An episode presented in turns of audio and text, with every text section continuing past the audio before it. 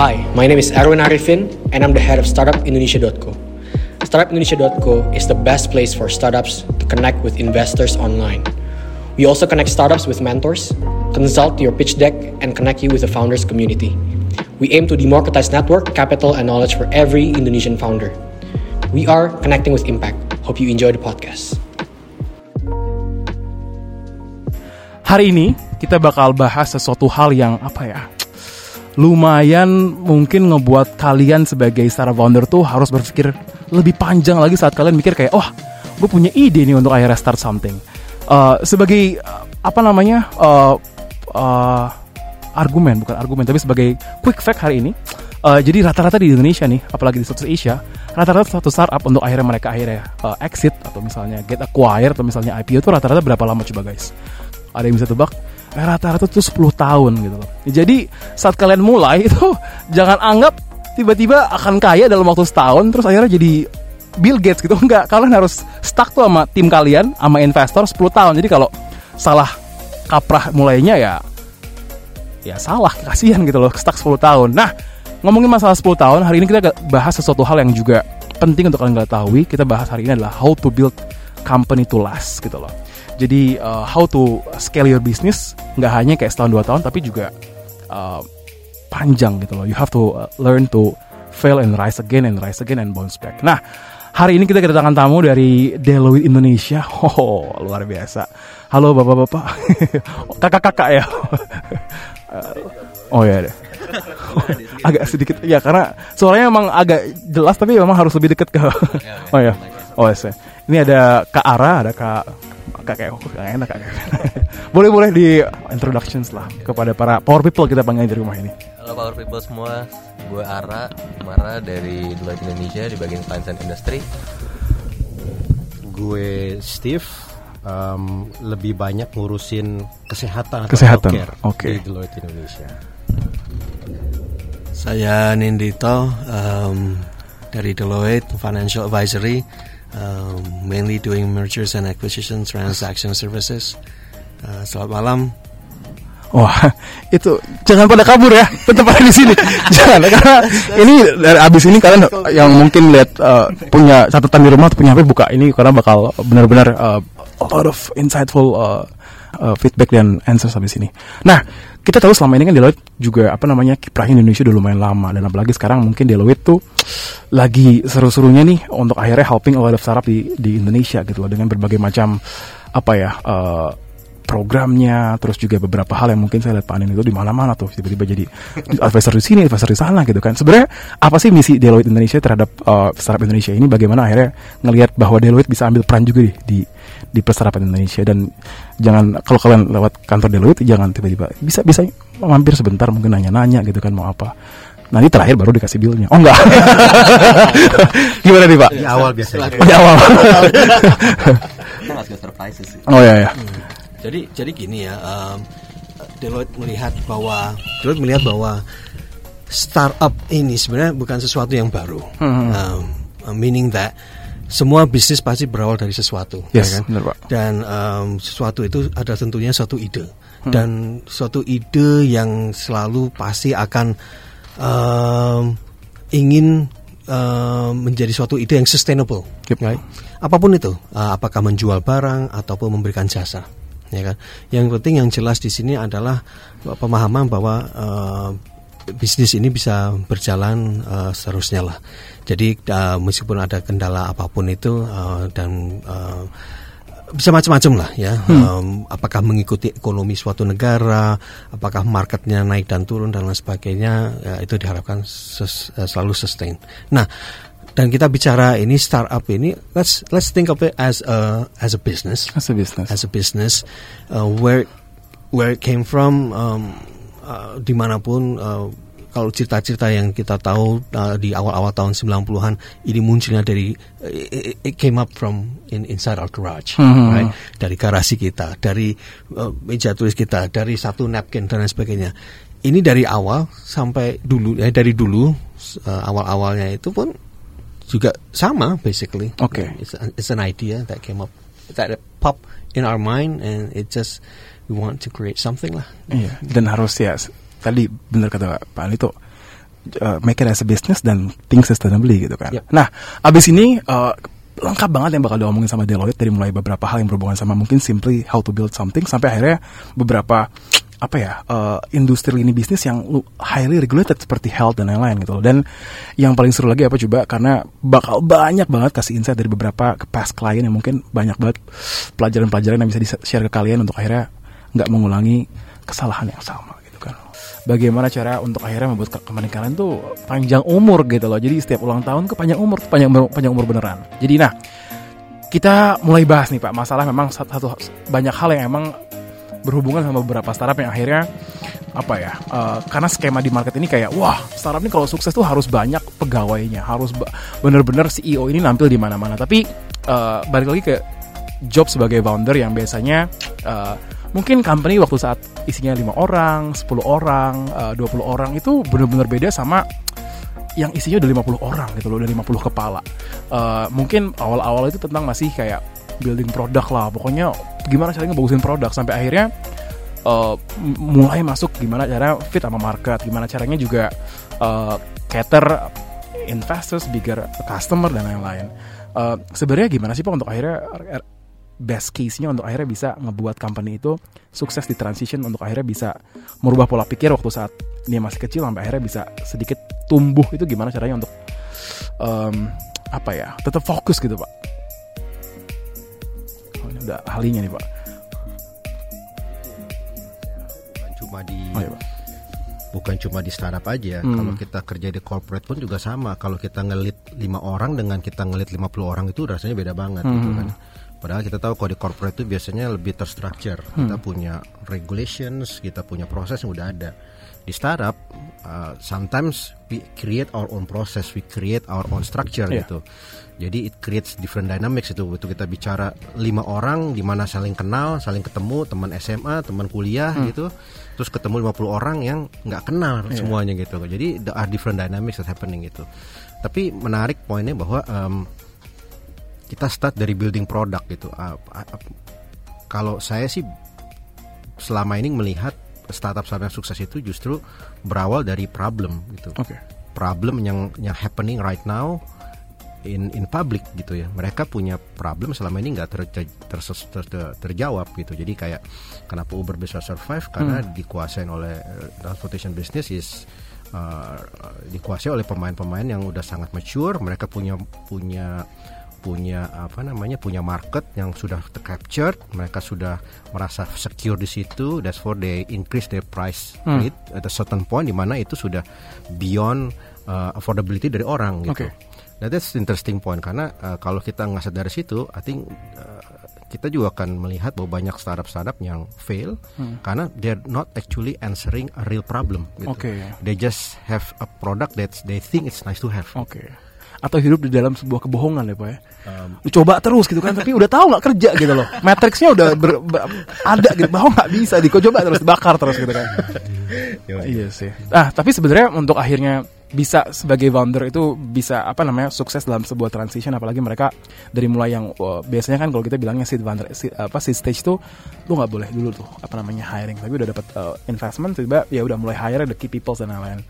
Uh, untuk akhirnya mereka bisa belajar seperti itu ap- apakah memang mereka harus uh, apa namanya living with the natures of the company untuk akhirnya bisa tahu kok oh kayak gini ya oh kayak gini cara manage orang atau emang ada sebuah sistem yang kira-kira bisa dipakai oleh mereka yang mungkin bisa di apa ya pak ditransfer dari perusahaan atau mungkin cara company besar untuk akhirnya memanage uh, small small task force yang biasanya ada di sebuah company pak. Mungkin saya share pengalaman oh ya ini yang ditunggu-tunggu pak. Uh, a long time ago Oh. gitu kan sebelum sebelum saya kerja di corporate um, saya pernah bikin startup gitu. Hmm, Dulu namanya bukan startup, namanya UKM. UKM gitu ya. Jadi dulu saya pernah punya uh, saya teman-teman saya tuh pernah merintis usaha IO. Hmm, IO for kids birthday. Oke. Lebih spesifik lagi celebrity kids birthday gitu. Oke. Uh, It's running Celebrity quite kids well. birthday. Iya, Oke, celebrity Pak. kids birthday gitu. Jadi Agak ada heboh beberapa itu. selebritis yang yang um, uh, sampai sekarang umurnya udah like 15, 20 gitu. Mhm. But it used to be I, I handled their birthday once gitu ya. Um, yang saya belajar bahwa I think at one time pada waktu klien klien base kita cuma tiga atau empat gitu Hmm. ya. Um, very easy to manage things gitu karena um, karena kita kerja dengan teman kita, uh, kliennya udah kita kenal gitu. it's very easy. Tapi begitu kita punya klien 10, 20 Hmm. gitu dan mulai mulai requestnya mulai lebih kompleks, the are things yang kita nggak nggak nggak terbiasa gitu. Karena Oke. dulu kan saya baru masih kuliah gitu, administrative things contohnya gitu. Oke. Kapan kita harus uang ini harus kita tarik, kapan ini keluar, that small things like that itu overwhelming buat kita Hmm. begitu udah big besar gitu. So makanya at that time I decided to learn, gitu. makanya saya pindah masuk corporate gitu. Oke. So Oh, buat udah saya sih hilang, dulu gitu. nyesel gitu ya? Oh enggak pak? Oh, Uh, actually my my end goal at one time gitu I wanna be an entrepreneur again Oh, gitu. So oke. that's maybe uh, dulu saya start UKM mungkin ke depan start startup gitu. Oke, iya sih. Tuh, memang benar-benar banyak banyak banget beberapa entrepreneurs yang akhirnya mereka been enough di uh, enterprise sudah tahu kayak gimana cara enterprise running efficiently uh, untuk akhirnya solving problem dan juga nemuin satu approach akhirnya mereka keluar oh, gitu. Bikin nih kompetitornya. Oh, kayak gitu kan biasanya kalau B2B kan iya. luar biasa. Tapi sebenarnya memang banyak hal yang uh, kita mikirnya apa ya uh, stigma yang akhirnya terjadi di masyarakat memang akhirnya sebuah apalagi tadi dia bilang UKM ada tuh yang startup startup sekarang kayak bos bangun UKM nggak saya startup. Keren banget. oh iya. udah oh, oke. Abis ini kita bakal lanjutin soal ngomongin soal operation terus soal juga tadi masalah uh, bagaimana akhirnya kalian sebagai CEO bisa managing the companies efficiently dan bagaimana akhirnya bisa nemuin apa ya satu klik di mana kalian harus hire atau enggak jadi itu dia yang akan kita omongin setelah ini. Kita lanjut lagi nih uh, tentang how to build company to last terutama masalah sustainability. Karena sebenarnya masalah seperti ini tuh kayak nggak bisa tiba-tiba nanti kalau company udah gede baru mikirin nih eh gimana cuy? Gitu nggak bisa. Harus dari hari pertama gimana caranya ngebuat satu apa ya uh, dari work ethics culture terus juga beberapa hal yang berhubungan sama semua hal lah. Dari mulai kebiasaan-kebiasaan kecil yang mungkin menurut kalian itu kayak aduh ngapain sih diurusin? Tapi kalau kalian ya nih masalah soal culture nih masalah ngomong-ngomong masalah culture. Kalau kalian mau uh, apply ke Netflix itu kalian kalau udah masuk ke uh, jobs ininya apa applicationnya kalian harus baca namanya uh, Netflix culture tuh 100 slides. Jadi kalau udah muak baca itu nggak usah daftar gitu loh. Jadi banyak orang yang akhirnya daftar tuh gara-gara suka sama culture-nya gitu loh. Nah itu juga yang mungkin kalian harus bikin kayak Netflix aja dari awal tuh dari powerpoint-nya masih pakai word art tuh udah udah bikin kayak gitu gitu loh apalagi sekarang. Nah uh, kita ngomongin lagi nih masalah uh, transition atau misalnya gimana caranya kalian punya satu uh, pola pikir yang kayak pas untuk akhirnya kalian mulai take off nih, mulai banyak uh, customer yang masuk untuk akhirnya mulai bisa delegating beberapa uh, key apa namanya key key apa namanya key task yang kalian udah nggak usah ke- perlu kerjain gitu loh. Nah pertanyaan pertama nih pak, gimana tahu untuk akhirnya kita tuh perlu nge-hire seseorang uh, sama sama satu hal yang kayak oke itu kerjaan kita aja deh gitu sama satu hal di mana gimana caranya untuk akhirnya kita ens- ensuring uh, hiring someone itu juga meets quality tapi nggak cuman kayak pengen uh, apa ya nambahin orang doang gitu di, di, di company kita pak Oke, eh, mungkin mungkin kita eh, mungkin kalau saya ya, kalau saya membangun satu bisnis lebih ke ini eh, pada prinsip ya. Eh, kita punya prinsip-prinsip tertentu. Eh, mungkin treatment treatment yang kalau saya lakukan secara pribadi ini, eh, I think eh, if, if kalau kita misalnya membangun keluarga, saya- so uh, let's let's treat it as a family also ya. Um, artinya dalam satu keluarga ini kita build trust and we communicate, right?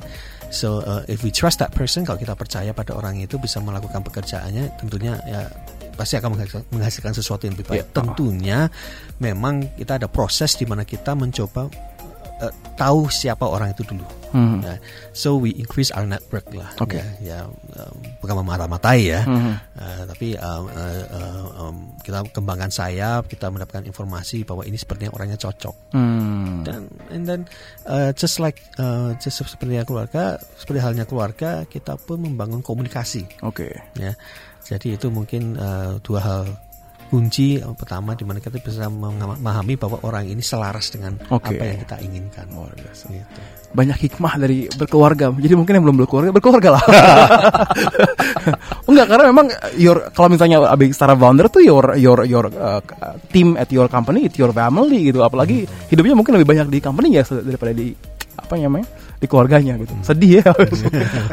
Satu hal lagi nih Pak, uh, mungkin saya tanya ke Pak Steven. Satu hal yang mungkin uh, juga berhubungan sama scaling, uh, tapi memang ada beberapa case pada beberapa startup yang mungkin kejadiannya agak berbalik gitu loh. Karena mungkin beberapa startup yang hubungannya sama apa ya, sama something yang apa ya kayak end users yang gampang, how to build the problemnya, eh sol- solusinya juga lumayan uh, easy. Tapi ada beberapa startup yang akhirnya harus scaling, tapi dia harus kayak spend some time untuk akhirnya apalagi healthcare atau misalnya hardware itu kan kayak untuk akhirnya uh, reach some uh, standar itu kan uh, udah habis duit berapa gitu kan. Nah, gimana sih Pak untuk akhirnya bisa uh, bisa punya satu mindset yang bener untuk akhirnya developing something kayak gini. Nggak mungkin sampai akhirnya kita tunggu dulu sampai produknya sempurna gitu mengenai sustainability di beberapa startup yang butuh banget capital di awal yang agak heboh tuh Pak. Dan apalagi tadi kita sempat udah sempat kayak healthcare, apalagi beberapa startup hardware. Itu gimana sih Pak untuk akhirnya managing uh, pertama uh, produknya juga bagus tapi juga tetap uh, fit with the market needs. Kadang-kadang apalagi yang namanya scientist gitu kan atau mungkin developer yang ha ha hardware gitu. Pokoknya tuh eh, customer tuh pengennya ini gitu. Tiba-tiba udah jadi nggak ada yang pakai gitu.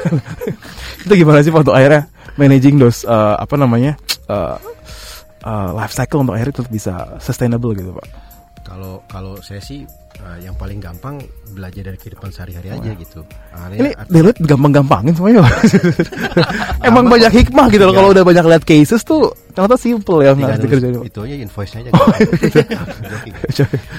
Jadi menurut saya sih lihat problem yang kita hadapin sehari-hari aja. Mhm. gitu. Um, there are ways we can do it gitu ya. Satu saya bilang tadi kita belajar dari pengalaman sehari-hari.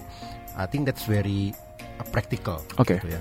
Another thing adalah yang biasa corporate lakukan Oke. gitu. Um, mereka doing market research benar-benar pengen tahu yang namanya demand survey gitu. Mhm. Um, but that will be costly gitu dan dan nggak ada guarantee juga bahwa demand survey dengan bigger sample, more complex metodologi itu Iya sih. lebih menjawab pertanyaan Oke. gitu.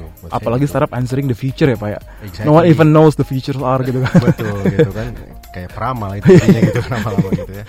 Um, jadi menurut saya sih gitu. That's why I think it's very important uh, at, at the beginning of the stage pada saat kamu mencari um, apa modal gitu, Mhm. to find someone that actually believe in you gitu. Oke. Uh, I think karena kita punya beberapa uh, networks uh, angel investors, Hmm. that's I think that's one way you can go to. Oke. Um, I think they are quite open for a- an initial seed and investment gitu. Jadi that's probably what we can go to. Another thing adalah di beberapa uh, um, negara lain di uh, di negara yang lebih maju dari sini kayak di US atau di Europe itu beberapa company mereka punya incubation partnya gitu. Mhm. Incubation. Mereka bisa mengincubate startups. Oke. gitu. As long as your product menurut mereka itu bisa inline dengan existing portfolio mereka ataupun bisnis model mereka, they're willing to spend money. And then satu sisi mereka nggak terlalu masa spending a lot of money karena uh, it's part of their marketing expense Mhm. gitu ya atau investment strategic investment mereka gitu. Jadi satu sisi seperti itu. Sisi lain ya kalau nggak cocok ya diputus aja nih. Gitu Mhm. bisa kayak begitu. That's that's the thing you need to consider. gitu. Yeah. Which way you wanna go. is- is like that. Atau yang ketiga yang paling gampang sih, you find a rich friend, you make him your partner. That's, that's one. Oh you were, oh, we are great partner lah pokoknya lah. Luar biasa. Oh gitu, dulu juga gitu pak yang teman pesta itu enggak? Oh enggak ya? You were all poor. Oh, nah terus eh, masalah juga yang eh, bukan masalah beberapa hal yang terjadi adalah eh, sampai mana kita tahu sebagai seorang founder itu eh, satu hal dulu yang berhubungan sama skill dulu yang apakah kita pas hire ya, oh ini udah CV-nya sih bagus nih, udah oh ini Ara Rostoma di Deloitte nih. Atau emang lebih ke arah kayak culture fit dulu pak. Untuk akhirnya ntar mungkin beberapa hal yang berhubungan sama skill ya mungkin oke lah standar lah dan mungkin namanya startup mungkin mungkin ya pak ya bisa di train atau mungkin bisa apa atau which one pak skills or culture gitu. personality gitu pak Um, tergantung kebutuhan sih. Oke. Ya, Bukan bukan apa namanya bukan mengeneralize Hmm. suatu masalah, tapi memang sesuai dengan kebutuhan. Kalau Oke. misalnya pada saat ini kita butuh uh, skilled workers dan um, dan tentunya itu yang akan kita arahkan. Hmm. Siapa yang akan kita hire dan lain sebagainya itu um, uh, memang berdasarkan kebutuhan tersebut. Hmm. Baik. Kemudian um, uh, culture culture comes from within maybe from from the founder ya. Oke. Uh, the founder dan mungkin dari teman-teman kawan-kawannya yang punya tujuan yang sama. Uh, bas- I'm I'm an old school ya, uh, Pak. meaning that um, uh, any business like we, we, we talk about sustainability, Mhm. it's always going concern, right? Whoever it is, siapa pun ada di dalam maupun stakeholder yang ada di luar, investor dan lain sebagainya, mereka pasti mencari sesuatu yang sustainable, going concern. Oke. dan uh, apa namanya tentunya begitu kita sudah mendapatkan that it gitu ya membangun uh, membangun berikutnya sudah lebih luas lagi. Jadi uh, dan dari situ bisa kita tanamkan culture-culture yang seperti yang kita inginkan Oke. ya. Cul- Culture, it, it, it can be good, it can be bad, toxic, right? But the company is thriving, for example, right? Uh, kita kita dipush terus uh, suatu K, ya Steve ya, KPI ya, bukan curcol ini. Ada KPI-nya dan kita kedorong terus. It might be toxic ya, Iya. tapi high performance terus, boom boom boom. But maybe it's not sustainable. Gitu. Kalau kalau menurut saya em, biasanya orang lebih concern terhadap skills dulu. Culture itu biasanya uh, taking a back, back seat at the beginning gitu. Kenapa seperti itu? Karena begitu kalau kita bikin startup, kita ada tiga orang, empat orang kan teman-teman kita nih. Seperti tadi Pandito bilang gitu, itu udah inline dengan sendirinya tuh. Karena kita tahu kita nggak mungkin bikin bisnis dengan orang yang nggak agree dengan vision kita gitu kan. So itu itu nggak dipikirin tuh. Itu itu part dari culture sebenarnya gitu. Jadi mereka cari adalah kembangin skillnya dulu. Mereka hire orang tuh skill skill skill skill.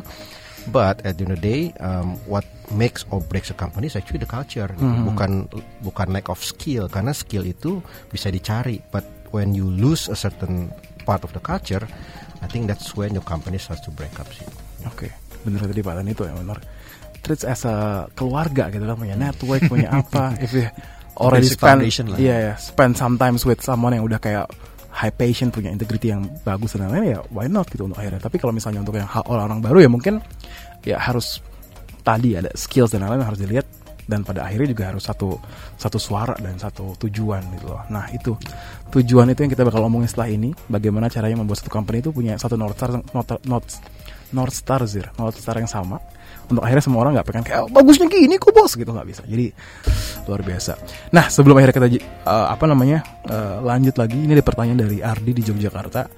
Beneran CEO itu harus jadi chief operating officer? Kapan jadi bosnya kata gitu?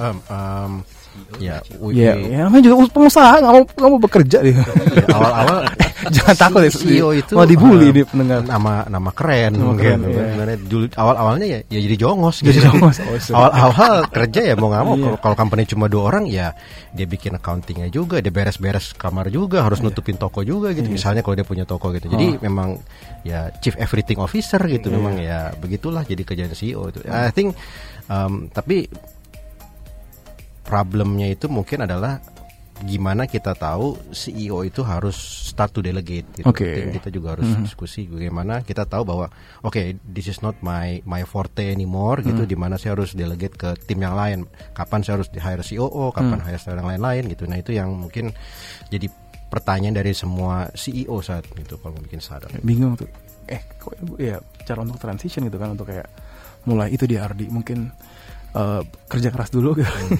do your own, best. Kalau misalnya bisa dikerjain sendiri kerjain sendiri dulu gitu kan. Oke itu dia. Yang mau nanya juga abis ini jangan takut gara-gara mungkin dibully dikit gitu kan.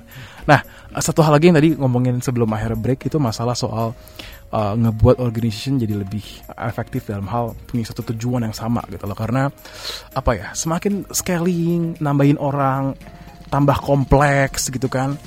Terus juga apa namanya pertama tambah orang tambah kompleks. Kedua nambah orang itu apa ya bilang ya asimetrik gitu loh yang kayak ini gue ngasih input ke lu nih lu mungkin orang lain tuh bila ngasih input ke tiga orang outputnya beda-beda gitu loh. Kayak bapak tadi bilang gini enggak bapak tadi bilangnya gini. Terus nggak ada yang berani nanya ke bos kan kayak biasanya oh, Indonesia kan gitu kan.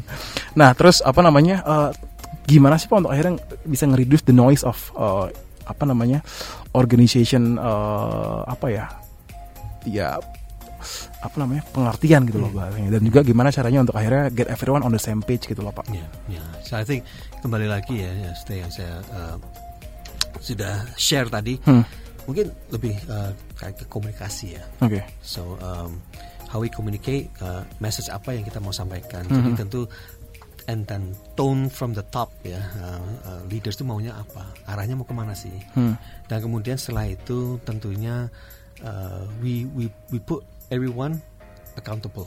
Jadi harus terukur, ya kan? Jadi jelas orangnya tuh eh, teman-teman itu apa namanya eh, tahu apakah mereka itu mencapai sesuatu apa enggak. Hmm. Kalau nggak mencapai, terus solusinya bagaimana? Oke. Itu.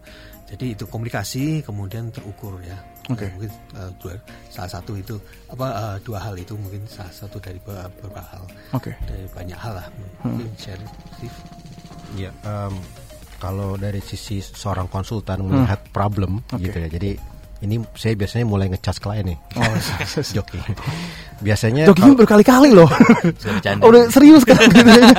ini bukannya komedi radio. Oh, iya, bukan. Oh, bukan. Sedikit Oh, Pak. Kadang-kadang saya Sedikit juga agak sedikit keluar gitu. Oke, oke. Em, biasanya kita lihat ada tiga em, ada tiga hal yang dijadikan eh, isu dari suatu organisasi. Satu Hmm. Oke. dari sisi strategi gitu, Hmm. eh, visi dan strategi biasanya. Terus kedua kita bicara structure. Ya, structure itu misalnya kita bicara structure organization structure contohnya Hmm. gitu. Sama ketiga kita bicara proses gitu. Nah, kadang-kadang yang kita suka miss itu pada kalau kita bicara startup itu di yang ketiga nih proses karena it seems karena kita kerjanya uh, kenal dengan orang-orang kita udah tahu sama tahu nih Oke. gitu tapi begitu kita punya company yang besar gitu kita punya startup lebih dari 10 orang contohnya gitu nah kita sebenarnya harus mulai memetakan proses yang ada di company kita Oke. gitu. Kalau kita nggak bisa memetakan itu itu dia. Gimana kita tahu kita harus delegasi atau enggak gitu.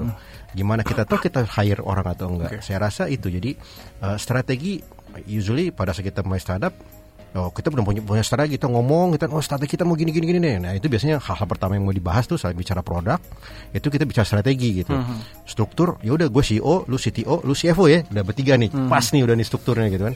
Nah, prosesnya gitu loh. Oke. Contohnya kalau saya punya ada invoice 5 juta itu harus CFO, CFO yang tanda tangan atau CEO yang tanda tangan. Nah, kalau cuma 3 4 orang sih nggak masalah. Tapi begitu company-nya ISO di one bi- one million US dollar company, nah itu mulai jadi masalah tuh gitu kan. Nah, ada setting yang kita mulai saya saya pi- pikir eh, banyak kita dari miss gitu dari startup kita harus bisa memetakan proses dari awal sebenarnya gitu. dari awal. Jadi pas kalian mikirin ide atau mungkin kalian udah mikirin soal kayak oke ngajak ini, ngajak ini, ngajak ini sebagai seorang founder ya harus uh, futuristik gitu kan. Oke ini ntar company itu strukturnya gimana nih? Oke saya mau punya apa aja nih harus dibikin dari awal gitu kan. Jangan cuman kayak pengen kayak Nadiem Makarim gitu kan. Wah gitu kan. Nadiem Makarim juga kalau kalian lihat itu strukturnya wah sekarang kacau loh luar biasa. Wuh, Baru kita yang ngomong nih gitu. Mungkin butuh konsultan nanti makanya. mungkin Kita kontak langsung sini. Invoice dibuatin. apalagi dibuatin semuanya itu dia jadi itu dia yang perlu dipikirin proses organization structures proses business process dan mungkin dari hal yang berhubungan sama culture tuh from the day one kalian start something harus dipikirin karena itu nggak bisa dilakuin gitu aja sepanjang jalan kayak apa ya kayak kayak waste gitu loh tahu tujuannya tahu lewat mana tahu kapan nyampainya tapi mungkin kalau sarap nggak tahu kapan nyampainya itu dia banyak banget yang bisa ditarik sebagai bekal kalian untuk menjalani uh, kehidupan yang kejam di luar sana. Pak, uh, the last question nih for uh, Deloitte Indonesia yang selama ini udah advising dan udah be there and, and the ecosystem. How do you see Indonesia in the 100 years from now, Pak? The startup Indonesia in the 100 years from now, Pak. Oh, wow. What do you imagine it to be? Kayak, hmm. It's like a apakah sekarang kayak benar-benar kayak the, behemoth become the larger one lagi? Apakah mungkin ada banyak lagi yang bermunculan? Menurut um, penerawannya gimana nih, Pak? I, uh, well, wow. Uh, I, I think um, there- there- banyak banyak ad- uh, uh, teknologi yang sekarang sangat advance dan uh, dan life cycle-nya tuh uh, meaning di, apa ya uh, life cycle-nya tuh cepat ya. Jadi artinya adalah itu um, dan dan kita tahu bahwa kalau dari teknologi dari informasi yang beredar itu kita pasti bisa membuat sesuatu kemudian kalau misalnya uh, itu nggak nggak nggak nggak nggak bisa jalan kita pasti akan mendapatkan sus- uh, solusi. Jadi bagaimana untuk memperbaikinya. Continuous improvement, improvement dan lain sebagainya gitu. Oke. Wow. So, so I think I I, I, can answer it um, right now. Indonesia very popular uh, country, um, high demand gitu dan dan apa namanya uh, bisa bisa berkembang dengan sangat luas luar Luas. biasa. The the limitation only in, in your imagination. Exactly. Luar biasa. Itu dia. Thank you banget untuk dari Indonesia yang kalau misalnya startup startup power people di rumah pengen nanya ketemu Deloitte Deloitters ya enggak nggak mungkin ya so asik ya Boleh. di event atau di jalan ya, tanya sebanyak banyaknya mumpung itu masih startup ini gitu kan Boleh Pro satu lagi? oh boleh pak boleh, ya. Terima kasih. Teman-teman uh, startups, uh, UMKRs uh, jangan takut untuk jatuh ya. Karena dengan jatuh itu kita akan belajar untuk bangun lagi dan untuk lebih kuat lagi. Dan jangan lupa juga uh, serahkan pada yang di atas. Oke, oke. The biggest mistake adalah uh, you're not try hard enough gitu kan. ceritanya. Luar biasa. Thank you banget Deloitte Indonesia. Semoga makin banyak startup yang bisa diinspirasi dan dibantu. Asik. Itu dia uh, make the company to last. Uh, episode bersama Deloitte Indonesia. Thanks. See you next week. Bye bye. Baru aja kamu dengerin Power Talk Startup Hour bersama Nazir Arifin. Bersama Nazir